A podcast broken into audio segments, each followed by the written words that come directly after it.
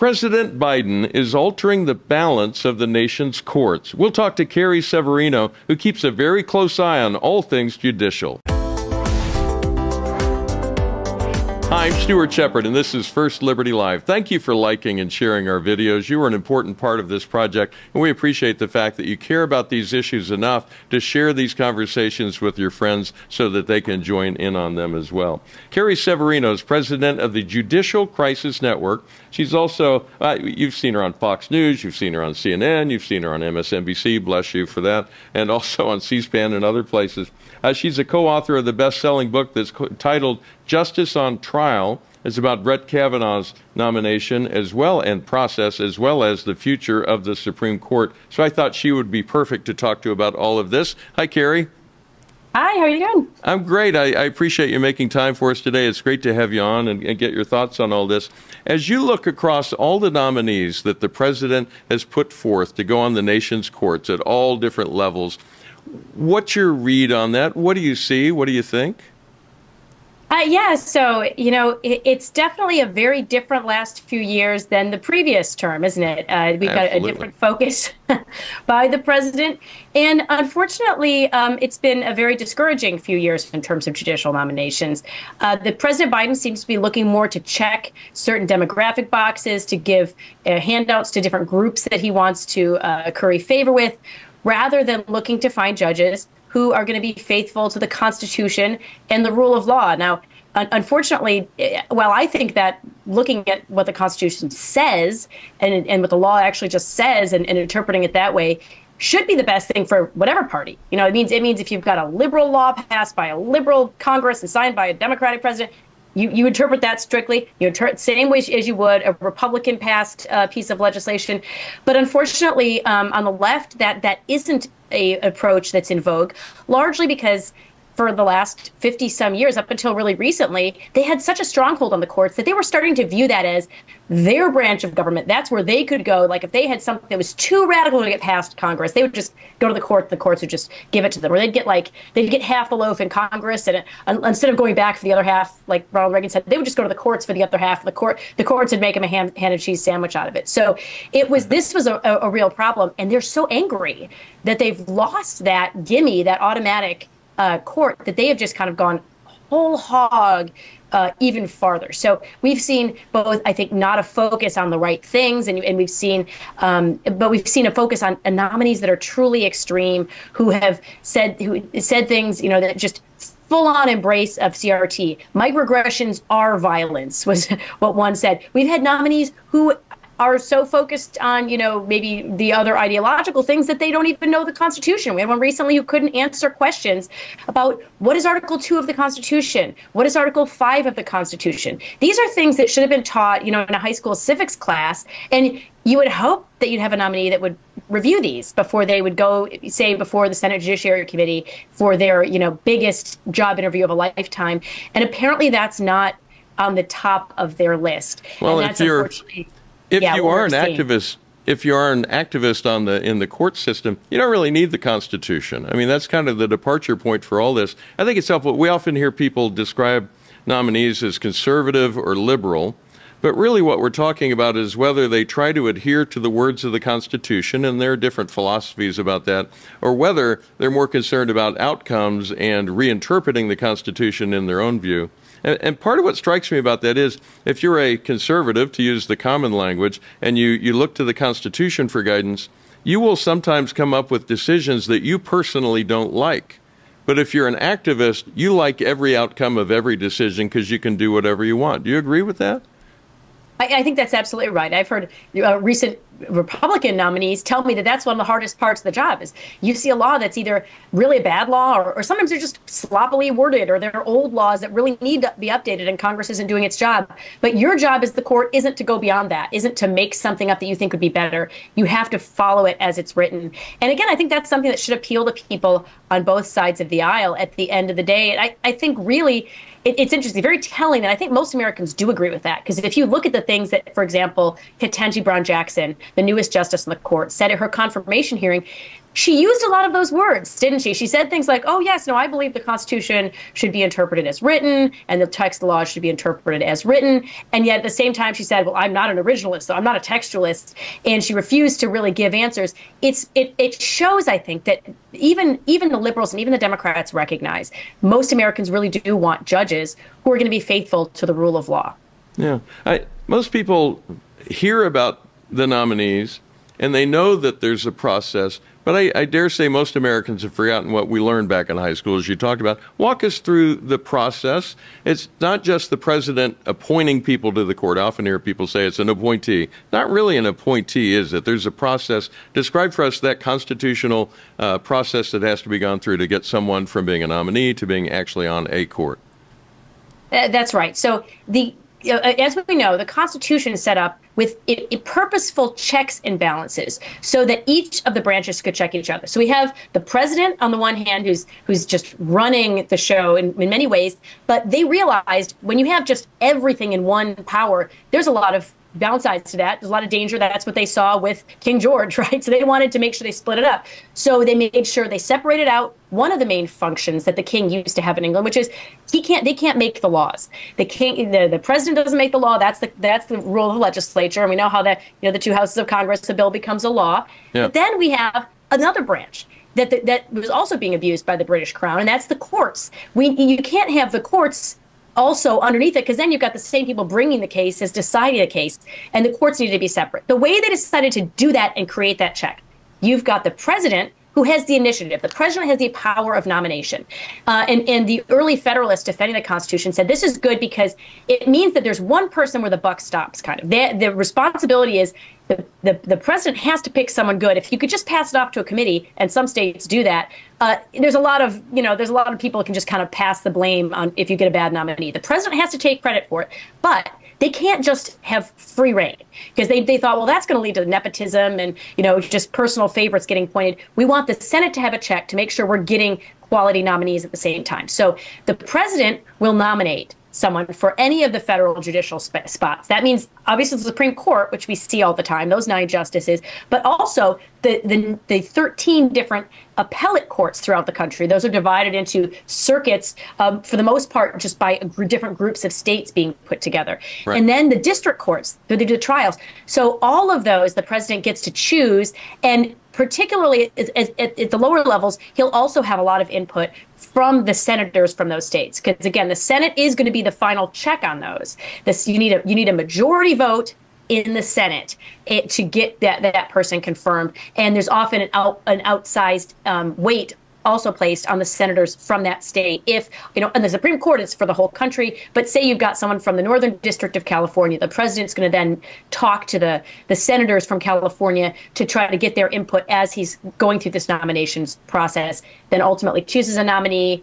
They have a hearing the, in front of the Senate Judiciary Committee, and then they go up for a vote. And if they're voted on, they're on for life. Now, it wasn't that many years ago that it took more than a simple majority to confirm a nominee because there was a higher bar that had to be passed in the Senate. That was changed first for the appeals courts and then for the Supreme Court. Uh, walk us through that. How different is it now that it's just a simple majority rather than that higher hurdle to get someone on the court system? Well, yeah, and really returning to the simple majority is returning more to the historical practice. Because if we look throughout almost the entire sweep of American history, judges uh, were not the political footballs they are now. Every once in a while, you'd get a, a particular fight where there's a, a, nominee or a particular president that really got people's goat. But generally speaking, if you had a nominee who was qualified and, and you know a reasonable nominee, they would get passed. Uh, historically, a lot of them were passed without they would not pass without a hearing. Some of them were passed without them even knowing they were had been nominated. They find out after they've already been confirmed that they were nominated for the position. So, uh, so it used to be simpler really what we saw was in 2003, uh, the Democrats, you know, they'd been kind of starting to weaponize this process for a while. With the Bork hearings, they really first realized, hey, we don't have to just confirm anyone. we can actually block these people. That's trickled down to not just the Supreme Court level, but then to the appellate levels. And they realized even if they don't have a majority in the Senate, with Bork, he was blocked because they had a majority vote, they would have voted against him, right? right? They said, well, we want to be able to block nominees without a majority. So they utilized the filibuster process, which, you know, we think of Mr. Smith goes to Washington and you have to stand on the floor and keep talking the whole time. That's not how it works. What it really means is you have a vote to, for them to say, we're done debating this topic and we're going to move on to a vote. So always actually the vote for passage has been 51 votes. They still always just needed a majority, but to be able to get to that vote, they have to do what's called pass a cloture vote. File cloture, which means we're ending debate, and that threshold was higher. That was a 60 vote threshold. Right. So the Democrats said, wait a minute, we don't, maybe even if we don't have the votes to block this person, we don't have to have a vote on them. So in 2003, for the first time, that was used not against legislation, which it's been used on and off historically a lot, but against a judicial nominee in a in a purely partisan fashion. And so that then became the new norm. And so then it became, oh, you need 60 votes, not to get the to get to get to your vote in the first place. And that really changed the process. It made it very hard, particularly for uh, President Bush, the second Bush, to get any nominees through because uh, a, min- a minority of senators was effectively having a stranglehold on all these judges uh, to be confirmed. Finally, and, and this is, a, I think, a good lesson to be learned, the only way that was changed was when uh, it, be- it became clear that saw what sauce for the goose is sauce for the gander. And when when Democrats started when when when the tables were turned, when Obama's nominating and the Republicans said, okay, you know, if you're gonna if you're gonna filibuster difficult nominees, we'll we'll do it too. Yeah. Suddenly, you oh showed us how. World watching. They're like, how could you do this? This is this is un-American. So they had to get rid of it. Um, and while they technically left it in place for the Supreme Court, uh, really explicitly because a lot of people were worried that, hey, what if we got a Supreme Court nominee that might be willing to overturn a, a, a case like Roe? Uh, we have we want to have the filibuster in place. When Justice Gorsuch was confirmed to replace Antonin Scalia, I think he was a really good choice because with that 60 vote threshold, you needed someone who was such a clearly obvious, great candidate, really well qualified, really level headed, um, that when the Democrats filibustered him, which everyone thought was probably inevitable, and it turns out was inevitable. They did try to filibuster him. Yeah. Um, that you had to have someone who is so so clearly a great nominee that you could get 51 Republicans to say, you know what, we're changing this rule because while there's that 50, 60 vote threshold to get to the vote, they actually could change that that threshold with just 51. And so, while there were a lot of uh, senators who didn't want to change that threshold, they realized this is just if they're going to filibuster Neil Gorsuch, effectively they're going to filibuster anyone. I think that was correct. I'm very glad they they did that. It allowed us to go back to a world where presidents actually can get their nominees confirmed without having to have a supermajority of the Senate, and that's really what the historic practice has been. Let's talk about the balance of the courts. We've talked about the different philosophies, and they're essentially two camps those who look to the Constitution for guidance and those who feel like it's a living document they need to reinterpret. Looking across the court system, with the seats that are empty, the ones that President Biden could nominate people to fill, how much impact can he have really uh, in the in the years that he has left in office at this point? Well, you know, as we were just talking, procedural uh, minutiae really do matter. And we're seeing already with the beginning of the Biden administration how effective some of the changes in procedure that happened midway through the Trump term term had been because so far Biden actually is ahead of where Trump was at this stage in their in his presidency in terms of filling those seats. He just passed his 100th uh, confirmed his 100th judge. Uh, so he is having an impact in terms of just pure numerics. Part of that is because of some changes that happened, again, to the cloture process. You could still, now you can get rid, get past it with 51 votes. But for much of the Trump administration, even after that time, there was, they were, for every judge, there were 30 hours of debate that were automatically add tacked on then. Right. And um, the idea is you would normally use that for real debate, but people were just using it to run out the clock. They weren't talking about the judges; they just used that time. So Trump had kind of a the brakes on the whole time, first couple years of his administration. Biden did not. They finally changed those rules. So he has been going very quickly. Um, so in one sense, that's you know this is not great news. Um, on the other hand, the nominees he's been putting up have I, I don't think are, are set out to be the types of leaders that we had in the last administration. Um, we, if you look at comparisons of did they graduate uh, from top law schools, did they graduate summa cum laude, did they graduate, uh, you know, Order of the Coif, all of these different uh, trade, did they clerk at the Supreme Court? It's clear that Biden's judges are not they, they aren't bringing the same intellectual firepower that Trump's did. I think also when you look at where the vacancies happen to be, and that's some of that's luck with with the timing of who who retires when. He's adding a lot of judges, but he hasn't flipped circuits, as we've said. So in, in the same way that Trump was able to. So you take a circuit that had a majority of, of Republican nominees, generally speaking, those all still have a majority of Republican nominees. So he has had a significant impact. He stands to continue to do so.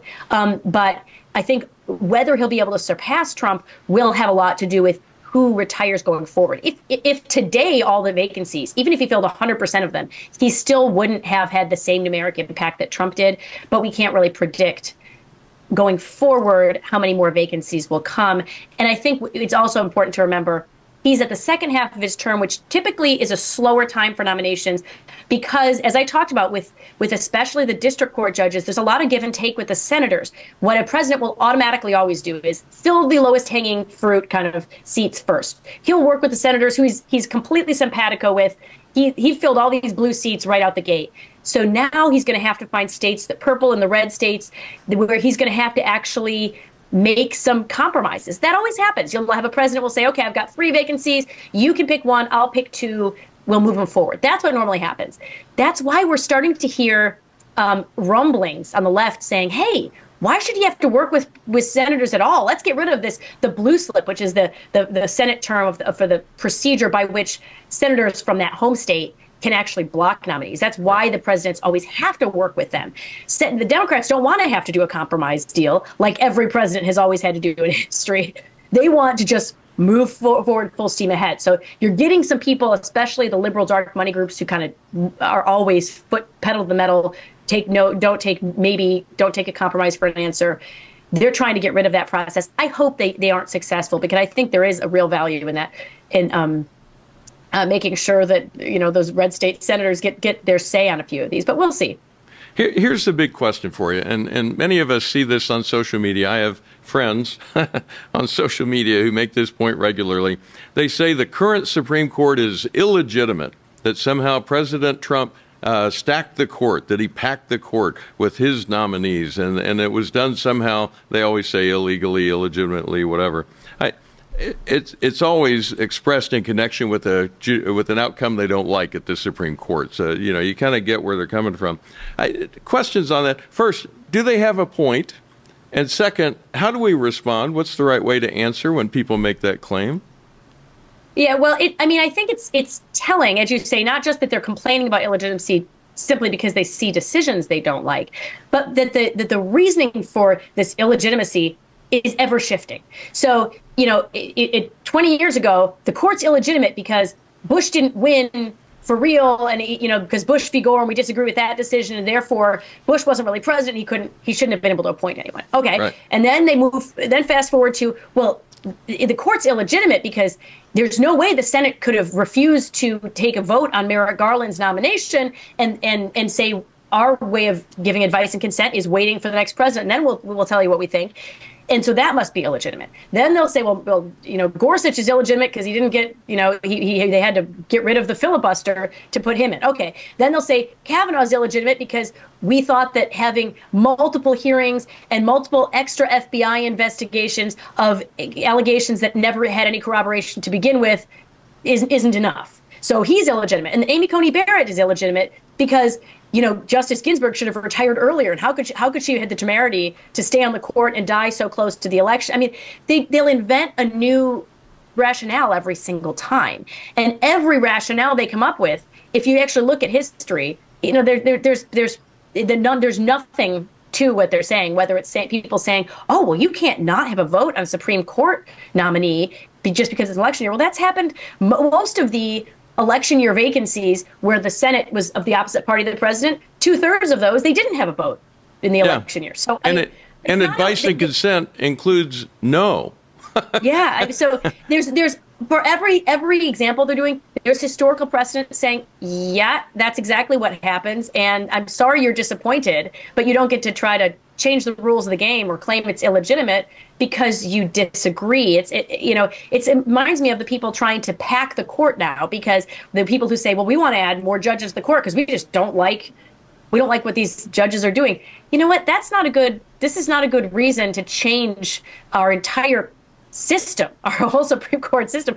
So it, when you see people who are who, who whose reason is really just they I don't like the result, rather than go back and say, wow, I'm frustrated that that people elected someone who appointed judges I disagree with. You know what we're going to do? We're going to go bring our message to the people. We're going to try to elect people of a different perspective. That's what has been happening for the last 50 years. You know, after, ever since Bork, when he got uh, borked effectively, and yeah. people said, "Wow, we need to, we need to work on this. We need to have better judges who are going to be more faithful to the Constitution." It's taken 50 years to get an originalist court, but it was the slow, hard work of saying this needs to be a top issue. We need to educate people. We need to train lawyers. We need to train new young judges about it. We need to express this to our elected representatives that this is something we take very seriously and and, and value as an electorate. And that's how you do it and trying to short circuit that is really uh, that's not the American way. And I do sometimes I just did laugh at the brashness of those who make that claim, but at its heart, it goes to foundational principles about the nature of the American experiment, about the, the foundations of our government. Why is it a dangerous thing to go around saying the Supreme Court is illegitimate? Why does that bring problems to our system of government? Well, you know, we sort of have started to see this in a lot of areas of our society where uh, you're having people making these broad claims uh, like this is an illegitimate government. Well, if it's truly an illegitimate government, then maybe you don't owe it your your allegiance and you don't need to obey our laws. That's what that really kind of goes to. Wow, if they really are illegitimate, which they're not, of course. You know, even even when I disagree, I can disagree with who was elected president. I can disagree with who's elected for my my senators and my members of Congress. That doesn't mean I am not going to obey them. That that's a really striking at the heart of the rule of law. It's it's very much like saying, you know, free speech for me, but not for thee. And when you're hearing these these loud voices on college campuses where they don't they don't want anyone they disagree with to have a voice, it's like people saying that speech is violence because that really op- says, oh, well, I can I can respond to violence with violence. I can, I can, if it's self-defense, I can use violence. It gives them the excuse to use violence. And I think calling our courts or any branch of our government illegitimate does exactly that. It, really invites that kind of response. Unfortunately, it's part of a real pattern of an increase in uh, in threats against our justices and in, um, in in threats against the judiciary from the top to the bottom that I, I think is very very troubling and um, and is putting them their families at, at physical risk, but also puts our our very government and our, our system of the rule of law at risk because it, it relies on us respecting, even when we disagree with the, the outcomes of this process. And if, if you know half of America is saying I'm never going to respect it if I disagree with disagree with it, we've we've lost our um, the, the beauty of an American system that allows for peaceful transfers of power and peaceful um, respect for the rule of law for laws that you know we don't disagree with we may not agree with, but that we have to still follow. All of this, uh, for many people, seems far away, seems like it's in Washington. Nothing I can do about it anyway. How can regular people speak into this process as engaged citizens? What's our role in this? Well, I think we have more input in who's into who's in the court than maybe we think. You know, obviously, I don't I don't get to nominate or vote for anyone myself, right? Neither do you, um, unless unless you know the president or the members of the Senate are watching. In which case, hello, and, and please vote for solid nominees. But we do elect the people who do at the federal level. So I think the more that our our elected representatives recognize this is really an important issue, the more responsive they will be to making that a top priority. Historically, I think that was one of the big shifts that's happened over the last 50 years. You had uh, people like Eisenhower and Nixon who weren't looking in any way at their judicial philosophy of their nominees because they didn't think it was important to the American people. Maybe it wasn't at the time. Maybe they didn't realize how significant it was. And they were appointing people like Earl Warren, the most liberal justice in the Supreme Court, right? Bill Brennan, you know, Harry Blackmun, these people who are who are some of the author of Roe versus Wade. They're, they're Republicans, you know. And this is these are really um, shifting that And I think that has shift, taken a long time to shift. And in the last election, it was very clear, and then not in the last election. Like that was that was a, a, much bigger challenge. I think people were fighting on both sides really hard. But the, the the previous election, when Donald Trump was elected, that was I think where it became most clear because the American people saw that the Supreme Court was on the ballot. Justice Scalia's seat was vacant. Yep. This is the person who's going to be filling that seat. And we saw that most Americans really took that seriously. And one fifth of voters said the Supreme Court was their number one issue, not just any issue, their number one issue. That fundamentally is why uh, the, president realized, okay, I have to follow through on this. If every time um, someone is elected, they realize, hey, the people who elected me want to make sure that top issue is making getting sure I get the judges right. Then we don't have someone who's going to be, you know, saying, "Oh, this is just kind of one more political back and forth. I'll trade that for the vote on this for the." No, no, this is important, and we can see it now because Trump's executive orders are already out the window. The laws that he tried to pass, you know, they're un- undoing them every every chance they get. The judges, they're there for a generation, and they're the ones who are now our constitutional backstop when Biden is trying to push all of the constitutional limits with his own administration. And remember, it's also, we've talked a lot about the federal courts. It's not just the federal courts. A lot of you live in states where the judges are elected. It's a it's an election that often a lot of people don't even vote in because they don't have a lot of information about it. It's tough, but get informed. Find out who these people are and make sure you're voting for someone who will be faithful to the Constitution as it's written. If you're in a state where the governor is the one who's doing the appointment, make sure the governor knows that, hey, I, am This is one of the big reasons I'm voting for you. Is that if I know that you are going to have a good record on judges, because again, even if if they don't think that's important to the people who elected them, it's not going to be important to them, and it's just kind of going to get lost in the shuffle of their of their priorities. But we see a huge difference in states where governors, when they have that authority, take it seriously and appoint great courts, and to, to places where they don't, because state courts, that's where 90% of the cases are decided, and and they can make stuff up just as much as the Supreme Court can, and with almost more problems because it's it can be harder to see it and harder to check them on it. So Very good. get informed and and make sure you're you're there trying to hold your elected officials accountable. Tell us about the work of the Judicial Crisis Network. What do you do? Yeah, so we were founded because we saw in, in 2005 we saw the direction that this fights on, on judges were going, and so we were there to make sure that the, the people who were being attacked from the left, unjustly attacked, were going to have someone defending them. So we're there, kind of in season and out of season, defending the good nominees. And hey, I'll defend any of President Biden's nominees if they're if they're also committed to the rule of law and the Constitution. I, I want to see good judges on the court.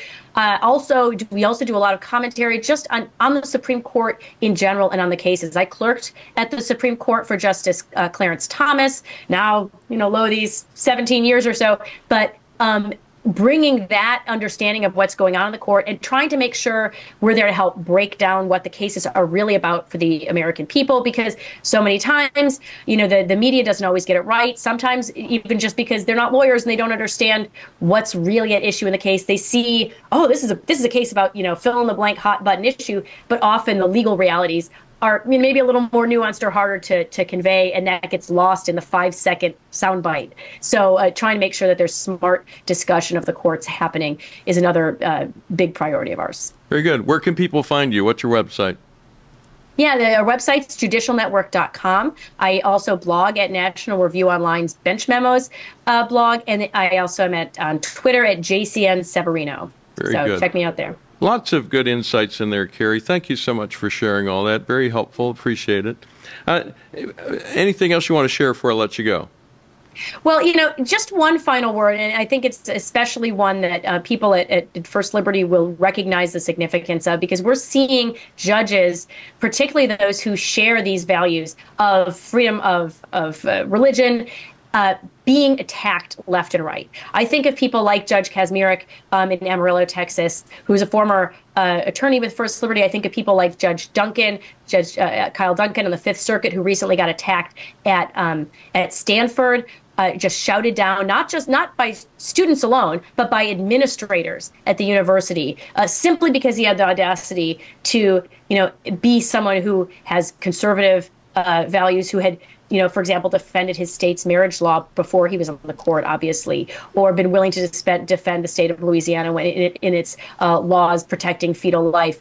the amount of uh, vitriol and uh, threatening behavior that's being directed at judges is outrageous. And I think we need to make sure that we are uh, doing what we can to uh, defend them, both to defend their reputations, to pray for them when they're being attacked like this, um, and to, to stand up publicly and say, we don't want to live in a country where our judges um, are being threatened this way. That's something that happens in, in third world countries. Uh, that's that's where they should be. Have, you might you might think a judge would have to worry about his or her safety in their decisions, not in America. And I think we need to be very clear across the board that um, this kind of bullying of our judiciary uh, won't be accepted. I completely agree. Very well said. Carrie Severino, thank you so much. Appreciate your time today. We wanted to end this episode with a special update for you. We just launched something new that you might be interested in. Uh, I know many times you watch these episodes and you find yourself thinking, boy, I, would like to hear a more in depth explanation of what happened at the court. Maybe you're an attorney or you're, you're close enough to the legal profession, knowledgeable enough about it, that you want a more nuts and bolts explanation of what happened down into the, uh, into the weeds, if you will, into the detail of it. Well, we've got a new podcast. It's called The Case for Liberty. And that podcast is specifically to answer that need that we know people have been having, that they want to get into the nuts and bolts and all. So if that's you, you can listen to it on any uh, podcasting platform. You can also go to firstlibertylive.com and on the navigation bar up at the top of the page, now there's a new tab that says Listen. So firstlibertylive.com, click on listen, and that'll let you listen to the most current episode and also find the archive. But again, if you already have a, a podcast app that's your favorite on your phone or whatever, just search for The Case for Liberty and you'll find it there. First Liberty Live, fighting for what matters most.